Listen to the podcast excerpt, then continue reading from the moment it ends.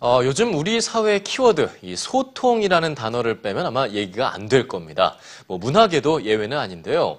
여기 관객들과 아주 특별한 방법으로 소통하는 전시가 있습니다. 예, 작가가 전시할 작품을 관객들에게 직접 분양을 해준다고 하는데요. 대체 어떤 전시회인지 문화공감에서 함께 만나보시죠. 윤정원 문화캐스터입니다. 어, 연지야, 뭐가 왔네? 이게 뭘까? 서울 마포에 사는 손자영 씨. 그녀에게 소포가 도착합니다. 설레는 마음으로 상자를 열어보니 다름 아닌 코끼리 봉제 인형이 들어있는데요. 아이와 함께 인형 꾸미기에 돌입합니다. 엄마 나 코끼리한테 귀걸이랑 뭐 그려줄래? 그래. 예쁜 옷을 입히고 장식을 하고 모녀는 코끼리 꾸미기에 여념이 없습니다.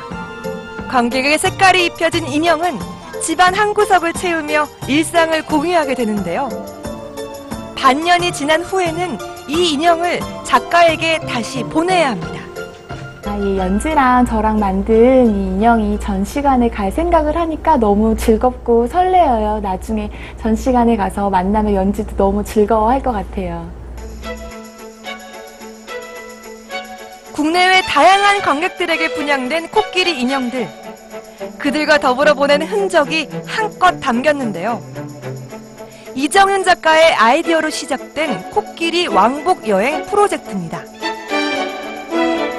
이렇게 분양된 코끼리 작품은 관객의 품을 떠나 다시 미술관으로 오게 되는데요.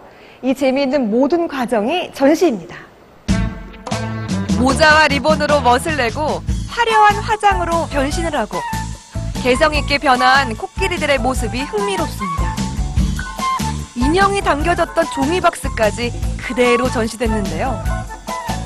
각각의 사연을 엿보는 재미가 쏠쏠합니다. 과연 그 일상의 어떤 얘기들과 예술이라는 것과 그리고 그 예술이라는 이름 하에 일상적인 얘기- 얘기들이 과연 어떤 의미로 풀어질 수 있을까. 그래서 예술과 삶, 삶과 예술, 그리고 삶 속의 예술, 그리고 그 삶 속에 어, 다양한 얘기들이 예술적으로 어떻게 승화될 수 있는가. 작품 스스로가 각자의 인생을 살고 전시장으로 돌아와 그들의 이야기를 들려준다는 게 핵심인데요. 원하는 관객 누구나 봉제 인형을 통해 작가와 소통할 수 있습니다. 관객들께서 좀 적극적으로 오셔서 참여하시고 어, 언제라도 작가에게 편안하게 말씀하시고 어, 코끼리 인형을 분양해 가시면 제가 두 달에 한 번씩 편지도 보내드리면서 코끼리가 어떻게 살고 있는지 그리고 앞으로는 어떤 모습으로 돌아올 것인지 서로 이렇게 소통하면서 어, 또한 6개월, 7개월 지난 다음에 새로운 전시를 또 하게 되고 소통이 필요한 시대.